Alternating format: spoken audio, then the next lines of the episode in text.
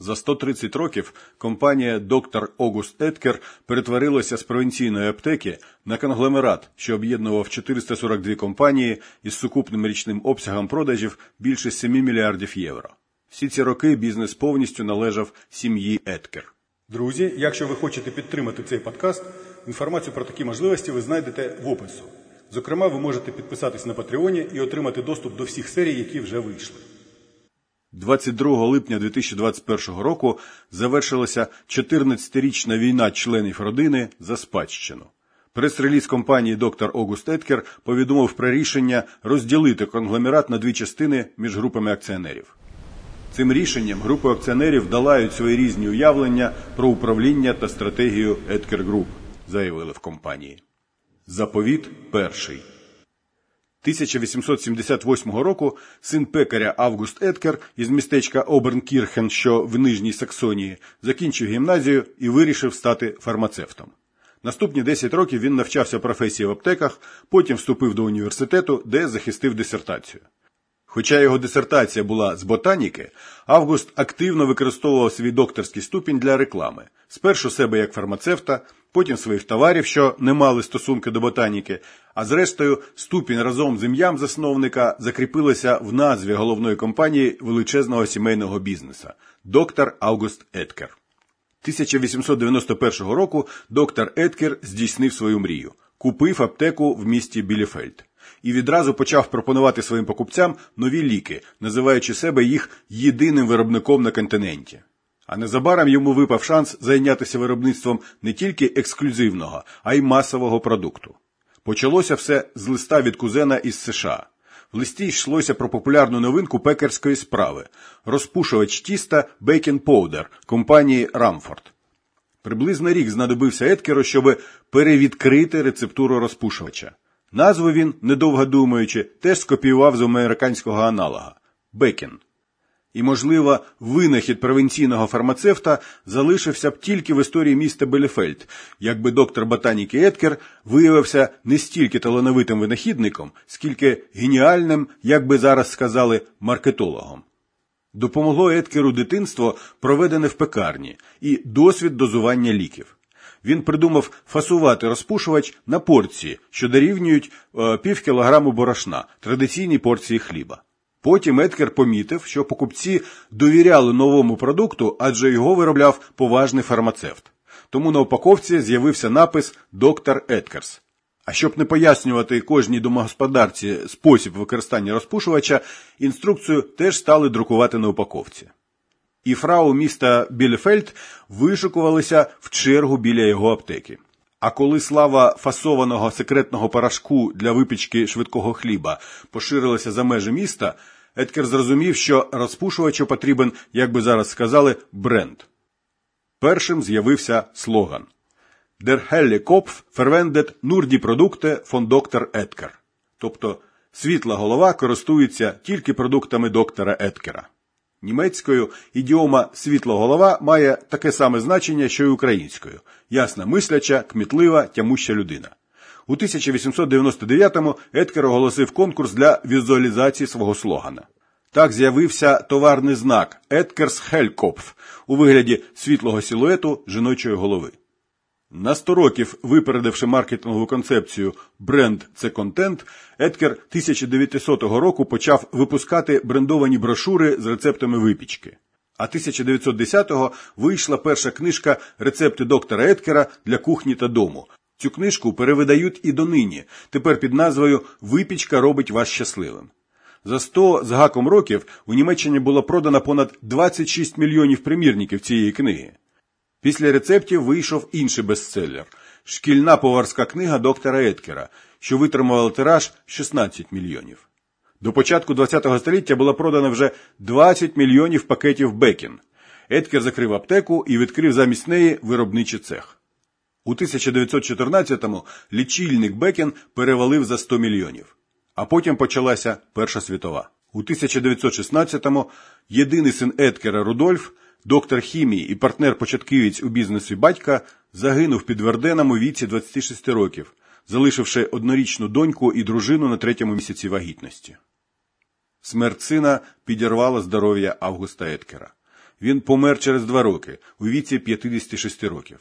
Перед смертю Еткер призначив давнього співробітника компанії управителем і склав заповіт, згідно з яким його компанія мала залишатися сімейною і перейти до управління до його онука після його повноліття. Заповіт другий. Онука назвали на честь батька і діда Рудольф Август. Через рік після смерті діда мати Рудольфа Августа вийшла заміж за друга сім'ї Ріхарда Касиловський, який, як опікун спадкоємця, очолив сімейний бізнес. Під керівництвом Касиловський компанія не тільки вижила в економічній кризі 20-х років, а й істотно розширилася. Касиловський продовжував активну рекламу і вивів продукцію компанії на закордонні ринки. Напрямок галузевого розширення визначила хобі глави компанії. Ріхард Каселовський колекціонував моделі кораблів. І коли у нього в розпорядженні з'явилися вільні кошти, він вирішив додати до своєї колекції акції Гамбурзької південноамериканської пароплавної компанії, яку скорочено називали Гамбург Зюд. Свій перший досвід корпоративного управління його пасинок Рудольф Август отримав якраз у наглядовій раді цієї компанії. Ще одним несподіваним придбанням став пакет акцій елітного готелю Бреннерс Готель АГ у Баден-Бадені. У 1941-му пакет виріс до контрольного. У 42-му Рудольф Август вирушив воювати на Східний фронт. У 44-му в будинок його відчима влучила британська бомба. Разом із господарем будинку загинула його дружина і дві їхні доньки. Тому 28-річний Рудольф Август був звільнений від військової служби і повернувся додому, щоб очолити сімейний бізнес. Потім була капітуляція Німеччини, арешт і два роки в таборі для інтернованих. Проте Еткерам пощастило. Їхні активи опинилися в Західній Німеччині. Тож на початку 50-х Рудольф Август повернув усе сімейне надбання. І тоді настав час виконати вимоги другого заповіту його відчима Рихарда Касиловські. У загиблих, крім Рудольфа Августа, залишилося ще двоє дітей його старша сестра Урсула і зведений брат Ріхард Касиловський молодший, якому від батька дісталася частка у 10% бізнесу еткерів. Згідно із заповітом Касиловське, Рудольф Август мав право виплатити сестрі і братові їхні частки грошима, щоб зберегти контроль над сімейною компанією. Так, мудре рішення Касиловське допомогло другому поколінню сім'ї мирно розділити батьківську спадщину. На жаль, Рудольф Август не запам'ятав цей урок, хоча захоплювався своїм відчимом і наслідував його в стратегії ведення бізнесу. Експансія за Касиловські у повоєнні роки основним джерелом доходу групи, як і раніше, залишалися розпушувачі тіста і другий популярний продукт пудинги доктор Еткерс. Практично монопольне становище у цьому вузькому сегменті не створювало перспектив для зростання, але генерувало значний прибуток. І Рудольф Август згадав про пристрасть відчима до судноплавства. Утім, була ще одна причина його уваги до цього напряму. Уряд ФРН стимулював відродження суднобудування, звільняючи інвестиції в цю галузь від податків. Еткер почав докуповувати акції судноплавної компанії Гамбург Зют, скоро довів частку до 49% і закликав решту акціонерів розпочати будівництво флота для обслуговування товарообігу з Південною Америкою. Акціонери, які собаку з'їли на судноплавстві, сміялися, називаючи сухопутного новачка принцем пудінгів. Але жарти скінчилися, коли за три роки після початку експансії в суднобудування Еткер придбав залишок у 51% капіталу Гамбург Зют, а через кілька тижнів купив Deutsche Levante лінії ГМБХ і став найбільшим судовласником у Західної Німеччині. Потім, уже в 70-ті, гроші знайшлися для інвестицій і у третій напрямок, започаткований Касіловський готельний бізнес. Компанія Еткер Готель Менеджмент ГМБХ, що використовує бренд колекція Еткера, стала скуповувати фешенебельні п'ятизіркові готелі по всьому світу. Четвертим і п'ятим напрямками інвестицій стали виноробне виробництво і пивоваріння. Перше об'єдналися в компанію Хенкель, другий, зрештою, після низки реорганізацій перетворився на Радеберг Груп, найбільший пивоварний холдинг Німеччини. Потім до неї Еткер додав банк і хімічні заводи, що виробляли сировину для його бакалейного бізнесу. Про нього говорили як про активного до метушливості інвестора, який завжди прагнув використати будь-які можливості. І він зовсім не був мідасом, який перетворював усе на золото. Великі інвестиційні успіхи чередувалися з невдачами. Рудольф Август Еткер прогорів у кіновиробництві, провалився з виведенням на ринок нового бренду пива Принц Брау і втратив на цьому мільйони. Заснував туристичну авіакомпанію, але скоро продав її Люфганза. Якийсь час володів другим за величиною рибальським флотом Німеччини, але розлучився із ним. Він завжди був готовий купити або продати бізнес за вигідною ціною і дорожив, схоже, тільки базовим бізнесом, на якому значилось його прізвища, і напрямками, заснованими його відчимом, судноплавством і готелями. Уже в похилому віці він продовжував їздити по всьому світу, зупиняючись у власних готелях, і писав менеджерам листи з претензіями на дефекти унітазів і рушників. Йому ніколи не бувало достатньо, і в сімейному житті теж. Третє покоління. Рудольф Август був тричі одружений і обзавівся вісьмома дітьми. Старша Розелі народилася ще до війни у 1940-му. У другому шлюбі народилось четверо Август, Бергіт, Крістіан і Ріхард. Августу Еткеру, старшому сину, було 23. Він навчався судноплавства і збирався почати працювати в компанії, яку йому, як старшому синові, належало очолювати, коли в нього з'явився зведений брат Альфред, народжений у третьому шлюбі Рудольфа Августа. За ним з'явилися на світ Фердинанд і Юлія. Розкол між дітьми намітився відразу. П'ятеро старших дітей відмовлялися сходитися з трійкою пізніх. І справа була не тільки в тому, що різниця у віці між першою і останньою дочками Еткера е, становили 39 років, і не тільки в тому, що у дітей були різні матері.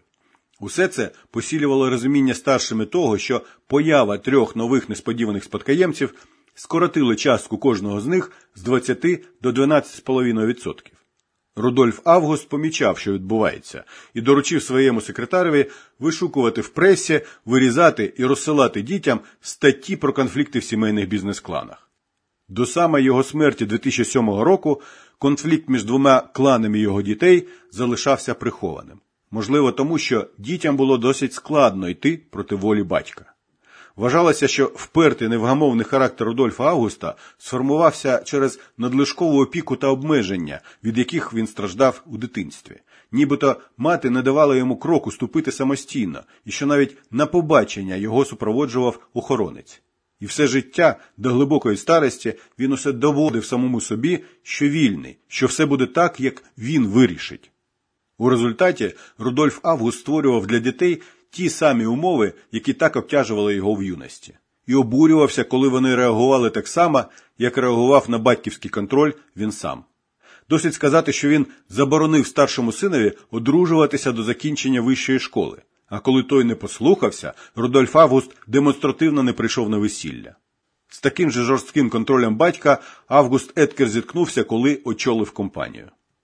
Через два роки після народження молодшої доньки 65-річний Рудольф Август формально вийшов на пенсію, передавши посаду генерального директора доктор Август Еткер старшому синові.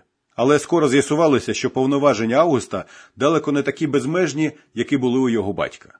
Перед виходом на пенсію Рудольф Август заснував консультативну раду компанії, аналог наглядової ради в акціонерному товаристві. І от Рудольф Август призначив у цю консультативну раду, яка контролювала угоди більше одного мільйона марок, єдиного члена самого себе. Такі самі ради з'явилися і в дочірніх активах групи компанії, і там контроль було передано старовинним діловим партнерам Еткера. Однак новий очільник бізнесу був справжнім сином свого батька. Всупереч тиску він почав реалізовувати своє стратегічне бачення, що полягало в концентрації на ключових активах та позбавленні від неперспективних. У 1982-му Август закрив збиткову фабрику нижньої білизни. Потім вирішив продати швейну компанію Вінзор. Батько особисто втрутився, щоб запобігти угоді. Потім Август згадував. Знадобилося чимало умовлянь, щоб переконати мого батька в правильності такого радикального рішення. Він не хотів погодитися з тим, що цей актив нам не потрібен. Потім прийшла черга готельного бізнесу. Але щодо спадщини відчима, Еткер старший, як і раніше, був абсолютно непохитний, і готелі, які він особисто інспектував, залишилися. Роки йшли, а Рудольф Август не припиняв тримати сина під контролем. А тим часом у молодшому клані виріс свій лідер, старший з молодших Альфред Еткер. Патріарх-пенсіонер підштовхував Августа готувати Альфреда собі на заміну. І сам Август, здавалося, цілком поділяв таку перспективу. Усі чекали на зміну керівництва компанії у 2009-му, коли Августу виповнювалося 65, традиційний вік виходу на пенсію. Підтримував призначення Альфреда і 90-річний патріарх родини. Але 2007-го Рудольф Август Еткер помер, залишивши заповіт, який протягом наступних 14 років привів сім'ю до остаточного розколу, а бізнес до паралічу, драматичних втрат і поділу. Заповіт третій. До подій, що розгорнулися після смерті батька, Альфред Еткер, лідер клану молодших, готувався багато років. У 1999-му він захистив докторську дисертацію під назвою Конфлікти зацікавлених сторін у сімейному бізнесі. Заповіт Рудольфа Августа, здавалося, був абсолютно справедливим. Усі діти отримали рівні частки по 12,5%. Але така демократія лише дозволила підспудному конфлікту перейти у відкрите протистояння. Уже через рік після оголошення заповіту ділова преса Німеччини з подивом писала, що очікуваної всіма зміни поколінь не відбудеться. Альфред Еткер, якого всі очікували побачити новим головою компанії, опинився не при справах. Старший клан призначив генеральним директором свого представника, 58-річного Ріхарда Еткера, що й для нього самого виявилося несподіванкою. Тим часом Август, який оголосив про вихід на пенсію, тільки зміцнив свою владу, змінивши свою старшу сестру Розелі на посаді голови консультативної ради групи. І тут же більшістю голосів старших було ухвалене рішення про новий порядок формування консультативної ради Еткер. До неї увійшли по одному представнику від трьох сімейних груп, тобто нащадків трьох дружин Рудольфа Августа. Таким елегантним ходом четверо представників другої за старшинством сімейної групи отримали лояльного союзника, найстаршу сімейну групу, що складалася з однієї людини.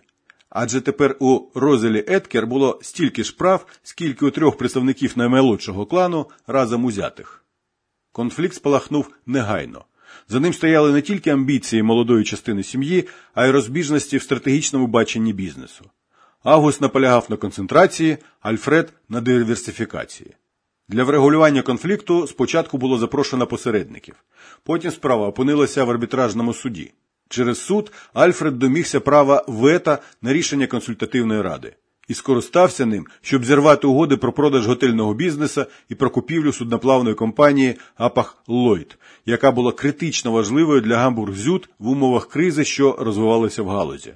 Накопичувалися проблеми і в двох інших ключових напрямках бізнесу півоварному та бакалійному.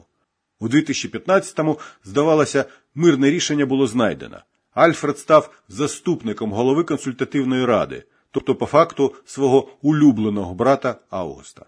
У 2017-му очікувався вихід на пенсію поточного голови компанії Ріхарда Еткера, і преса знову заговорила про перспективи Альфреда. Але Август повідомив пресі. Наше правило таке, що ніхто не може претендувати на роботу в компанії тільки тому, що він належить до сім'ї. Не можна сказати напевно, що наступний генеральний директор знову буде вихідцем із сім'ї. У 2016-му було оголошено, що посаду СЕО доктор Август Еткер вперше в її історії посяде не член сім'ї. Август заявив, що не бачить у членах сім'ї відповідних професійних людських якостей. Перш за все, це має бути правильна людина. У нас немає цієї людини в сім'ї в той момент, коли вона потрібна, заявив Август Еткер. Генеральним стала правильна людина, близька Августу співробітник, фінансовий директор компанії Альберт Крістман. Коли Августа запитали, чи не призведе такий демарш до виходу молодшого клану зі складу акціонерів компанії, голова філософськи відповів, що вихід акціонерів із сімейної компанії стає дедалі вирогіднішим із зростанням їхньої кількості. Якщо хочеш піти, іди, додав Август Еткер, звертаючись до невідомого акціонера. Але той не йшов. Сім'я Еткер досить велика і здатна направити до керівництва групи хоча б одного компетентного представника, наполягав Альфред. І знову подав позов на зведеного брата та підконтрольну йому групу акціонерів. У результаті судової боротьби братів Еткер Груп була змушена у листопаді 2017-го продати Гамбург Зют в яку їхній батько вклав стільки сили грошей, її головному конкуренту компанії Maersk Line. До речі, історія компанії Maersk вже є в цьому подкасті. У березні 2019-го Августу Еткеру виповнилося 75, і він, як і обіцяв раніше, подав у відставку з посади голови консультативної ради. Заговорили про те, що це місце може все ж таки зайняти Альфред, і це нарешті завершить війну кланів. Але Август, як наступника, запропонував Рудольфа Швейцера, сина своєї старшої сестри і ровесника Альфреда. Хоча Рудольф, на відміну від Альфреда, не працював в Еткер Груп. Альфред розцінив цю пропозицію як черговий публічний ляпас. Одразу після цього в пресі просочилася інформація про те, що в Раді обговорюють поділ компанії як єдиний спосіб регулювання конфлікту між кланами. Вони торгуються як на базарі. Зрештою, йдеться про гроші, причому переговори ведуть сторони, які не люблять одна одну і не довіряють одна одній, писала Гендельсблат. Знадобилося ще два роки, перш ніж остаточне рішення було оприлюднено. Молодші акціонери Альфред, Карл Фердинанд і Юлія Йоганна Еткер отримали виноробну компанію, хімічний завод, деякі готелі з готельного підрозділу і колекцію творів мистецтва Августа Еткера. У старшого клану залишився базовий бакалійний бізнес, півоварна група Редеберг і решта готелів. Коли Августа Еткера запитали, в чому причина цього розколу, він відповів так: тим, хто хоче розібратися в сімейному бізнесі, потрібен не економіст а психолог. За іронією долі, сам Август Еткер, як і його батька, був тричі одружений і обзавівся шістьма спадкоємцями. Подивимось, чи зробив він висновки з історії своєї родини і її заповітів. Постскриптум. 8 квітня 2022 року доктор Еткер Груп випустила прес-реліз, в якому офіційно оголосила про повний вихід з російського ринку. Компанія заявила, що призупиняє свою інвестиційну та маркетингову діяльність через збройну агресію Росії проти України. Доктор Еткер рішуче засуджує російське вторгнення в Україну та закликає російський уряд негайно припинити війну і відновити мир. Йдеться у повідомленні компанії.